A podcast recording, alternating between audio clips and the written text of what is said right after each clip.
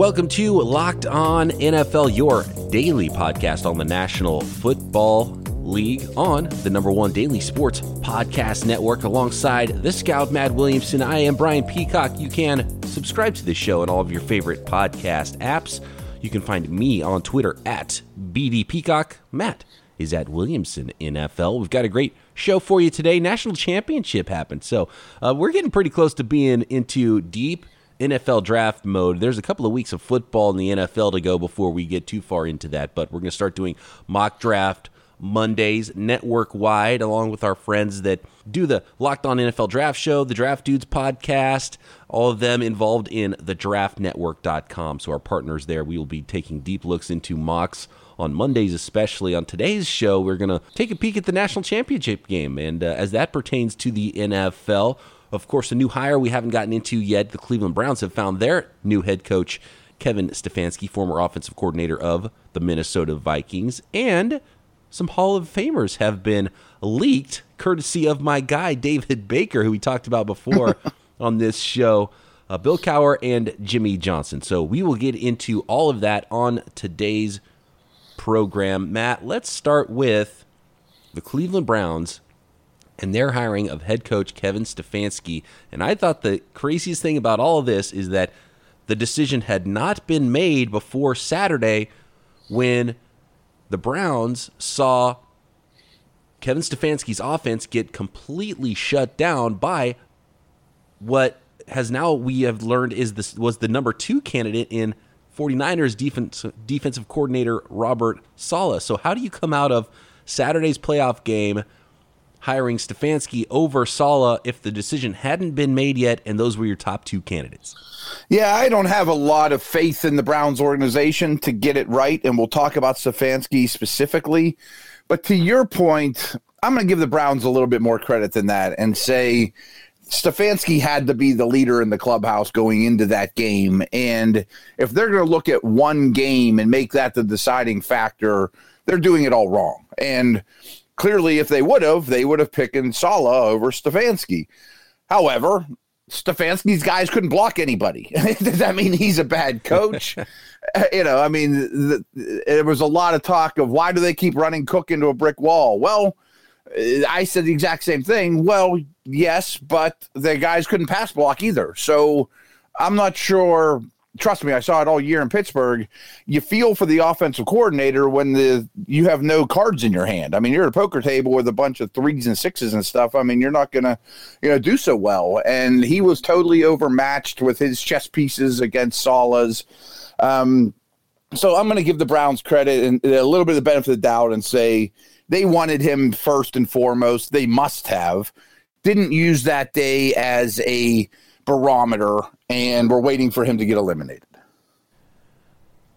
Longtime Vikings staffer, too. He started as an assistant at 24 years old in 2006. He's been with no other NFL teams. He's been with the Vikings all of that time, 2006 to 2019, moving his way up to assistant quarterbacks coach, tight ends coach, running backs, quarterbacks, then offensive coordinator, and worked under Brad Childress at the beginning all the way through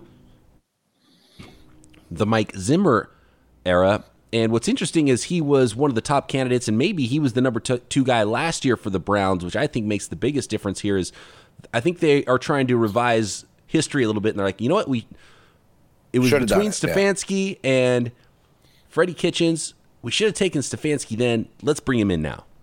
Yeah, I do think that's their way of thinking on this, which makes me think they are very fond of him now for well over a year, of course. That tree you mentioned that he came from isn't exactly Judge coming from Belichick and Saban.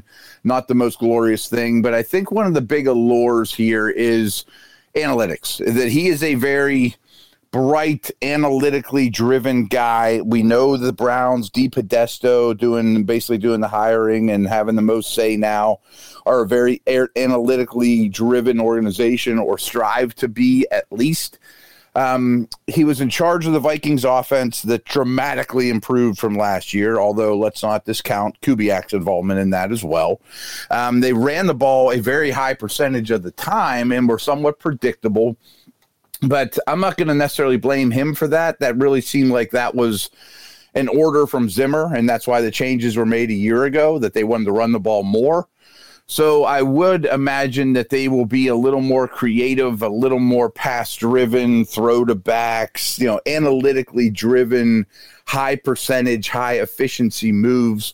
I think it's good for Baker.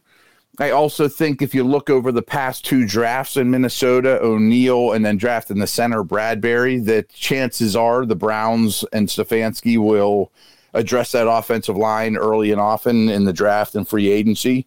I think that's good news and needs to happen. So, I mean, it adds up. I mean, I think I see what they like in this guy, but here are my reservations too. Is he a leader of men? I mean, that we often have made the joke, who's the adult in the room in Cleveland this past year? And is Stefanski that guy? Maybe they should have went for the Rivera route or something like that, the McCarthy route, somebody that's been there, done it.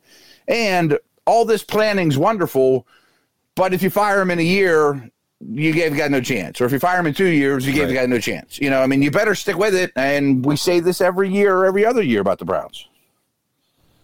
On the surface, the Paul DePodesta angle makes a lot of sense, and an analytically driven head coach, I think, is, or maybe not even driven, but just a coach that acknowledges analytics, I think, is important probably to Paul DePodesta. So that makes sense there. He's a young coach. Some people say he looks a little bit like George Clooney. Maybe that helps him earn some respect in the locker room. I don't know. And young guy, he's only going to be 38 years old next year, in his first year as a head coach. And on the surface, if you're running the football a lot with Nick Chubb and then working play action off of that with Baker Mayfield, I think that's a nice little recipe. Just, obviously there's a lot more to his offense than that, but just on the surface, I like that idea. Yeah, I mean, I get it. I see what they see in it, but you better be patient or at least give him a chance to succeed. We'll see how that goes for the Cleveland Browns. Can they get it going in the right direction? They've got some bullets there, and can he command that locker room? I think is going to be the number one key to how well the Cleveland Browns do in 2020. And can he develop Baker? Right, and there needs to be some development, and probably having an offensive-minded head coach is maybe what tipped the scales as well, because you needed that for your young quarterback, and I totally understand that. We've seen that from a lot of hires around the league. Do you think it's interesting that Josh McDaniels was not, according to those reports, one of the top two candidates? I wonder if he wanted it. I mean, that's kind of the angle I think you have to take here is, did he really want it? Did the Browns want to give him total control, make him the emperor? Yeah. So maybe one or both of those things was the block there. Let's talk college football national championship game, LSU over the Clemson Tigers, and some new Hall of Famers next. The number one pick in the NFL draft has been decided for a while as far as who's going to be picking there, the Cleveland Browns. And we saw the guy who was going to be in every single mock draft we talk about on Mock Draft Mondays here leading up to the draft, quarterbacking his team to the national championship, the LSU Tigers, beating the Clemson Tigers with Joe Burrow at quarterback. Did you have any major takeaways from that game, just overall as a game, before we talk too deep about Joe Burrow and some of the prospects maybe that are involved in that football game? Yeah, there's a handful of things I want to touch on, but first of all, I just want to congratulate LSU, Coach O, Burrow, the whole university. I've heard people saying today that it's the best season in college football history. I mean, they beat Bama, Oklahoma, Clemson. I think they beat Georgia. I mean, they beat, all the SEC schedule and pretty much handily. And that Burrow might have had the best season in quarterback history at the college level. So, wow. I mean, I don't know if those things are true. I'm not a college football expert, but if it's even in that conversation, much congrats. Very, very impressive team. And I do want to break down some different phases and some of the players we watched last night, too. Joe Burrow, number one. We had a conference call network-wide to pull back the curtain a little bit, and Jake, who does the Locked On Bengals show, was he was getting ready to get excited for that game and getting pumped and getting ready to watch the national championship game. And for the Bengals, the Joe Burrow train has been pretty important for their season, how they're feeling about the future of their football team. And someone made the joke about him potentially breaking his hip, and I think with the Tua thing and his hip injury, and he was like, why would you put that out there into the world? But Joe Burrow had a great game. His team won. He looks like the real deal. He limped a little bit in that game. There was a very minor injury. He showed some toughness. He's like, yeah, no, I don't even need to see the trainers. I'm fine. Let's go win this football game. So came out unscathed, not injured, and looking very good for the number one pick in the NFL draft. And as Clemson and LSU tends to do, there's a lot of other prospects in that game as well. Oh, absolutely. And he's phenomenal. Let's start with Burrow, obviously.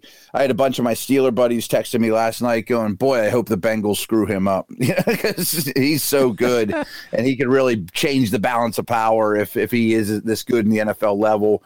Toughness, like you mentioned, good athlete, good, not great arm, great body for the position. But it's the mind. I mean, it's the feel for the game, knowing where everyone's at, the presence.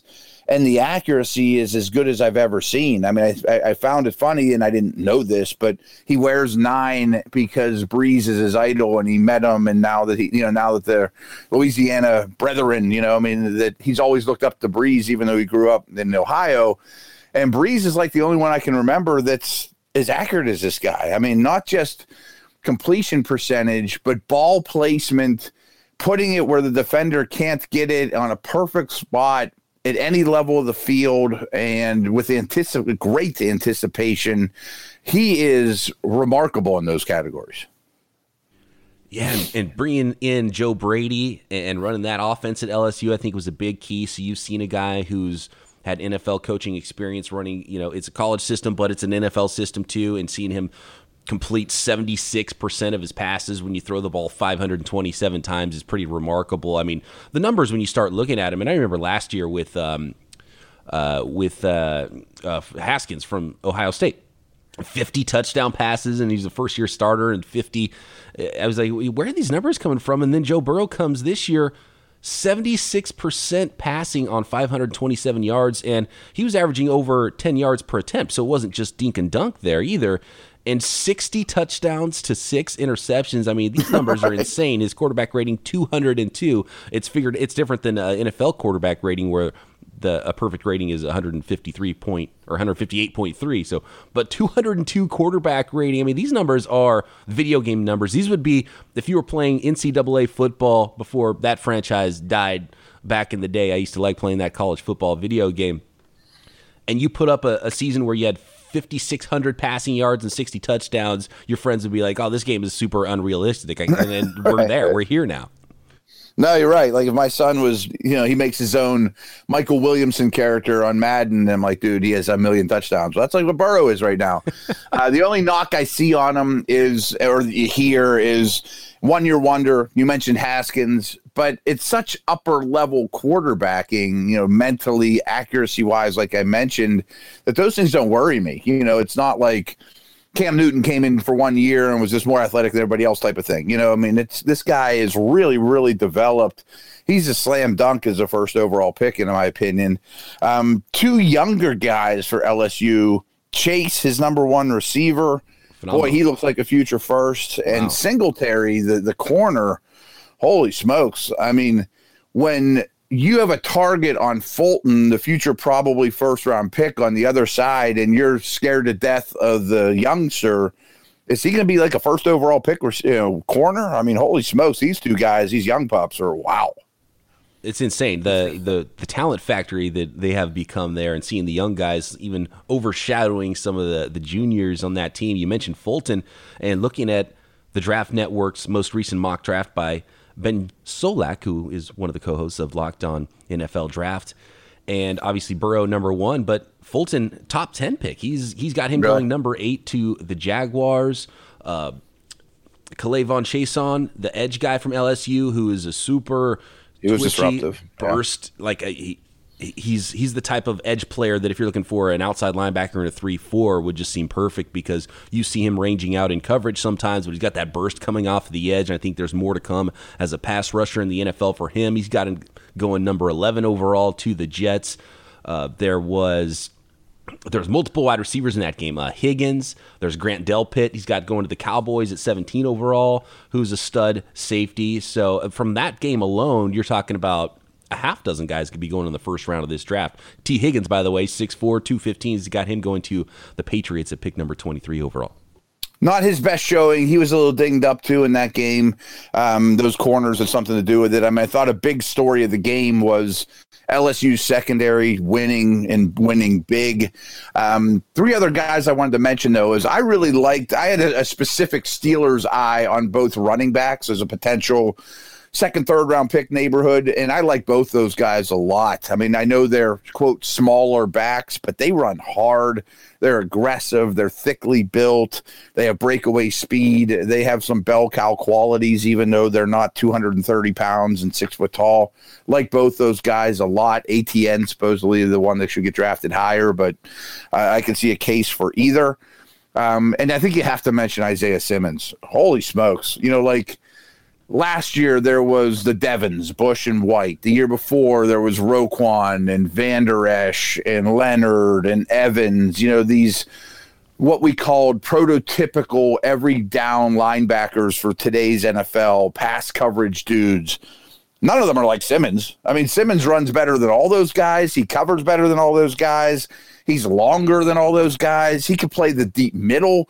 He can man up against, you know, Jared Cook. I mean, he is a monster. And you talk about chess pieces. I'll take that chess piece on defense all day long. Yes, the speed from ATN, excuse me, the speed you mentioned from Travis Etienne at running back earlier, yeah. But he's a little bit undersized, but he runs hard with that speed, and I think he's someone that you could get. Get used a ton in the passing game, more like screens and stuff, but I think he would be dynamic as a receiver if he continues to work on that part of his game too. With that, got a lot better this year from last in that department, and he's improving. Yeah, I could absolutely see him sneaking into the end of the first round even, and he might run really well at the combine. But I didn't even mention Isaiah Simmons. He's going number 4 overall in this mock draft to the New York Giants, and you talk about a modern day linebacker. You nailed that one. Oh, man, he is super impressive. I mean, he's got it all. Kind of Terrell Edmonds, who is my favorite of all those guys I mentioned that are already in the league. But I think Simmons is even faster, more explosive, certainly better in coverage and further along than Edmonds was, who was 19 when he came out. Right, yeah, further along in his development. Edmonds was like, you could see it and just unreal, untapped potential. But with Simmons, you've seen the development with all of that crazy physical ability. Yeah, and I think we do have to mention Lawrence. Wasn't his best showing. I mentioned that I thought his receivers lost the battle in the coverage system, you know, to LSU's cover men for sure. But from what I understand and the little I've seen, there's no doubt that he's number 1 pick next year. Oh, yeah. So we're going to see. Yeah, right. That was the 2020 and the 2021 number 1 overall picks there. And it will be a scrum potentially to get him next year if some of these teams aren't able to get their quarterbacks in the 2020 draft, and now he's got something to shoot for. The trifecta of Heisman Trophy, number 1 overall pick, and national championship win. I wonder if he can pull that off next year. That's something to shoot for, along with 5,600 yards, 60 touchdowns. Let's go. Right, yeah, I'm pretty sure Burrow's going to pull it off. All right, let's move along to the Hall of Fame. We have 2 new members that have been leaked to us over the weekend, and some nice stories, some heartstrings were tugged. Jimmy Johnson, Bill Cowher, Hall of Famers next. To get fit in 2020, you don't have to join a gym or pay a ton for overpriced fitness equipment. The best way to get in the best shape of your life is with Echelon. Go to echelonfit.com to discover their EX1 connected fitness bikes that offer a high-quality at-home cycling experience at less than half the price of a Peloton. Echelon makes beautifully engineered products for everyone, busy moms and dads, first responders, and elite athletes, whatever your activity level. And with the daily live and on-demand studio classes right in your home, you'll never have to step foot in a gym. You'll love Echelon, but if you aren't 100% satisfied, we'll give your money back. Join the hundreds of thousands of men and women who are getting fit with Echelon. Don't pay a ton for a Peloton. Buy an Echelon bike today for under $1,000. Go to echelonfit.com/LONFL to learn more about their limited time free Apple iPad exclusive offer. Echelon, it's your time. That's ECHELON fit.com. echelonfit.com/LONFL. Man, some tears during halftime this week, during those NFL football games, and Jimmy Johnson was surprised by my guy David Baker, the guy that shows up, a large human being, shows up on the sidelines of games in white gloves and steals memorabilia. We've talked about this on the program before. The father of former NFL offensive tackle, Sam Baker, and you can see where he got his size from. David Baker, I don't know his exact title, but he's executive director or something like that of the Hall of Fame. And he's the big boss of the Hall of Fame, I think is his title. And he gets involved. It's like I was kind of annoyed by it when I saw him in the past, and I've learned to love him and seeing him show up with. He's almost like the reverse Grim Reaper, where he knocks on your door and it's like, oh, this is good news. We get to go. Right, yeah. We get to go to the Hall of Fame now, and now he's showing up on set and making Jimmy Johnson cry, who's in turn making Troy Aikman cry during the broadcast, and pretty cool to see that happen. And probably a long time coming for Jimmy Johnson, who I think probably should have gotten in before guys like Emmett Smith and some of the other Cowboys, in my opinion. But David Baker, calm down. It's not all about you. Getting a lot of FaceTime. Yeah, Baker's like Santa Claus now. You know, I mean, like, right, oh, my exactly. God. Yeah, right. So happy to see him. Here's my thoughts. First of all, that whole process, the way they did it with Johnson and Cowher, I think was awesome. I thought it was a fantastic idea. Very cool. You see the raw emotion. You knew exactly what was going to happen, especially the second time. It was Santa Claus comes walking in, and you're not getting a lump of coal. But Cowher was totally blown away by it. That was awesome. I wonder, does it help that those two have been in the media and are faces that we see every Sunday? I bet it does in the whole equation. I want to talk Jimmy Johnson first, and I have some ties to both these guys because the year I was with the Browns, Butch Davis was our head coach, Campo was our defensive coordinator. We had massive ties from the U and then subsequently the Jimmy Johnson Dallas teams, and without question, all those guys knew who the man was, and it was Jimmy. I mean, Jimmy was revered, massively respected. I've kind of been on the ship that he should have got in long ago. With all respect to Coach Campo, who was a really cool dude, if Jimmy stays there, they may have won 4 in a row or 4 in 5 years. I mean, and Jimmy, much more, I think, the Cowboys have changed a little bit. Jerry Jones was a new owner then. He wasn't the GM back then. Johnson assembled those teams. Johnson drafted Irvin and Emmett and, built that offensive line much more so than Jones did. Jones now is considered the GM, but back then it was Jimmy's team. And building that team and winning like he did, I think he's an easy one. Jimmy Johnson, the GM, is almost more deserving than Jimmy Johnson, the head coach, with the way those teams were built. And I love hearing the stories about the trades that they made and how they got all those draft picks and sort of swindling some GMs around the league. And I can't remember who the players were, or all of the players were that were traded away, but it was like Herschel Walker is the one that just jumps off the big one, yeah. And some of the did you see him last night? By the way, he looks like he could handle 30 carries a game. Oh gosh, that guy is just a freak of nature. Like I don't understand. But so some of the players he got back in some of these trades, the big one being the Herschel Walker trade. The deal was that he could cut those players and then get a draft pick for him later if he decided he wanted to do that. And he essentially cut all these guys. Was getting back on the phone with these GMs and he's like, "Hey man, sorry, that deal we made." The stipulation was I could cut these guys and get the draft picks. I'm cutting these guys because I want the draft picks. And amassed all these picks and all these players and put Troy Aikman and Emmett Smith and Mike Lurvin together behind the first offensive line. It's a totally homegrown team. I mean, the first offensive line. All those guys. Yeah, completely homegrown, both sides of the ball, offensive line. Everybody's over 300 pounds and then later supplementing with talent from outside the organization, bringing in Charles Haley, bringing in Deion Sanders. Just so phenomenal the way he built that team. And I think Jimmy Johnson absolutely deserving of being in the Hall of Fame. And he put all those people together. So that's why I say he almost deserved to be in front of all those guys. Yeah, I mean, to some degree, yes. I mean, and I think the split with Jones hurt him because he only won 2. But, boy, he could have won more. And, hey, how many guys that won 2 are not in the Hall of Fame to begin with? And we talked a lot about the GM side of it. awesome. You know, I mean, the way that they went from rags to riches overnight. I mean, he took over a bad old team that, you know, Landry had kind of run into the ground in his last years. So I'm glad Johnson got in, an easy one for me. Let's talk about Bill Cowher. Maybe I'll just put it out there to you. Bill Cowher, Hall of Famer. I've always sided with no. I mean, I'm sure people are shocked by that. What do you mean, Williamson? He's a Steeler. And he's only one of three coaches I've seen in my lifetime here.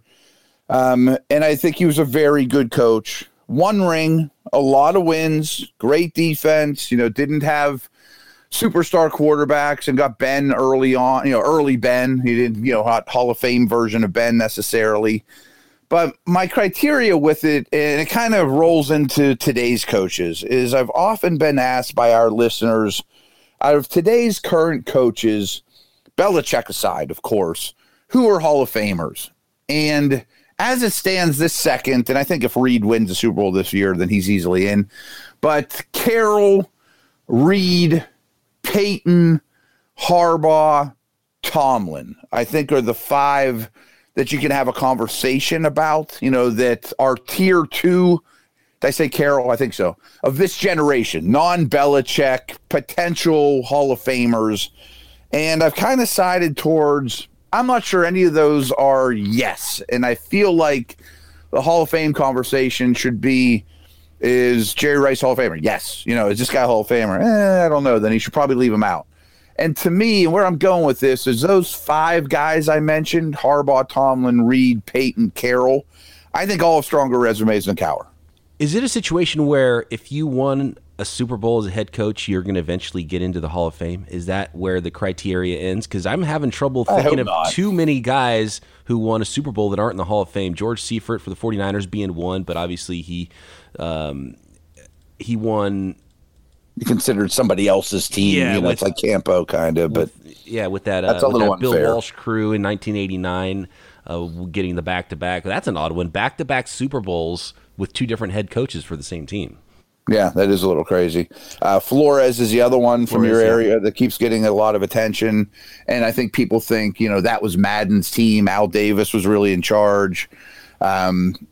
But he won two, I think, right? And so I don't know. I mean, I feel like if you win a Super Bowl, that's not enough to get you in. And Cowher did more than that. But I think if that level of coach is consistently getting in, it waters it down a little bit. I mean, he's not a Walsh, a Gibbs, a Parcells, let alone a Belichick, you know. So, I mean, I look at the coaches kind of like this. Like there's... Those tier one guys are Walsh and Belichick. The tier two guys are Parcells and Gibbs and awesome coaches that are no-brainer Hall of Famers. And I'm not sure Cowher's even a tier three guy. It goes back to your point about, you know, who's your PR team? Are you on TV all the time? Because that absolutely helps you. And it...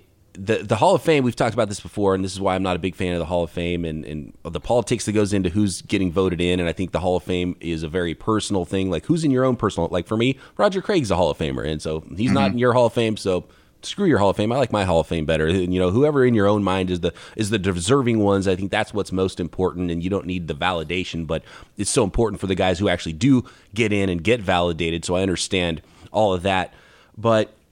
the Hall of Fame's only as strong as the line that is drawn and the people that are kept out. So if you have really good, because it's not the Hall of Fame, it's not the Hall of really good, it's the Hall of Fame. If you have people who are really good and had very good careers who are not in the Hall of Fame, that just strengthens the guys who are in. And to me, it's like if you have to have a conversation, if it's really iffy, if a guy should be in or out, then you don't put him in. It should be a slam dunk.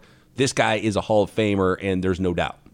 Yeah, that's my criteria, too. Like, when you say the name, I just go, yep. You know, like, Terrell Davis to me was he got in. Yep. Exactly. And I don't mean to, you know, cut on the Hall of Fame at all, and it is year 100, so they're doing some cool things this year. But it's actually a very weak class, and the class, when it's all said and done, is going to be much larger than usual. To me, is going to be littered with guys that are Hall of Very good. And I just want to throw this out there, too, is for we've been doing this podcast now, what, like 4 years, and there's a week every late July right before camp opens that I vanish. I remember last year you guys filled in for me, and we had different hosts all week while I was on that family vacation that I left.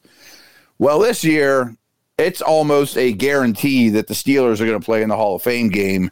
Cowher's in. I think Troy absolutely will go. I think this is going to be Fanica's year, and I think Donnie Shell has a chance to be one of those veteran committee guys. So they've pretty much already told the Steelers, get ready to play in Canton. And the only reason I'm saying that is because that means Matt is not going on his vacation. The fam is going without me.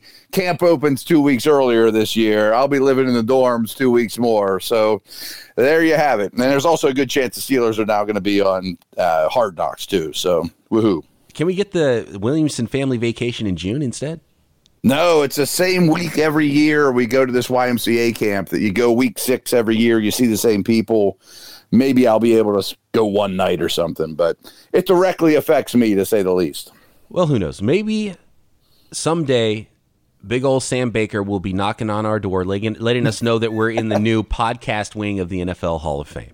Right, right. I mean, Jay and I talked about that a little bit a couple weeks, last week or whatever, about longtime podcasters. And sure, the Locked On Network would be a part of it. Absolutely. All right, we're out of time here, Matt. Good stuff. Let's do it again tomorrow, right here, Locked On NFL.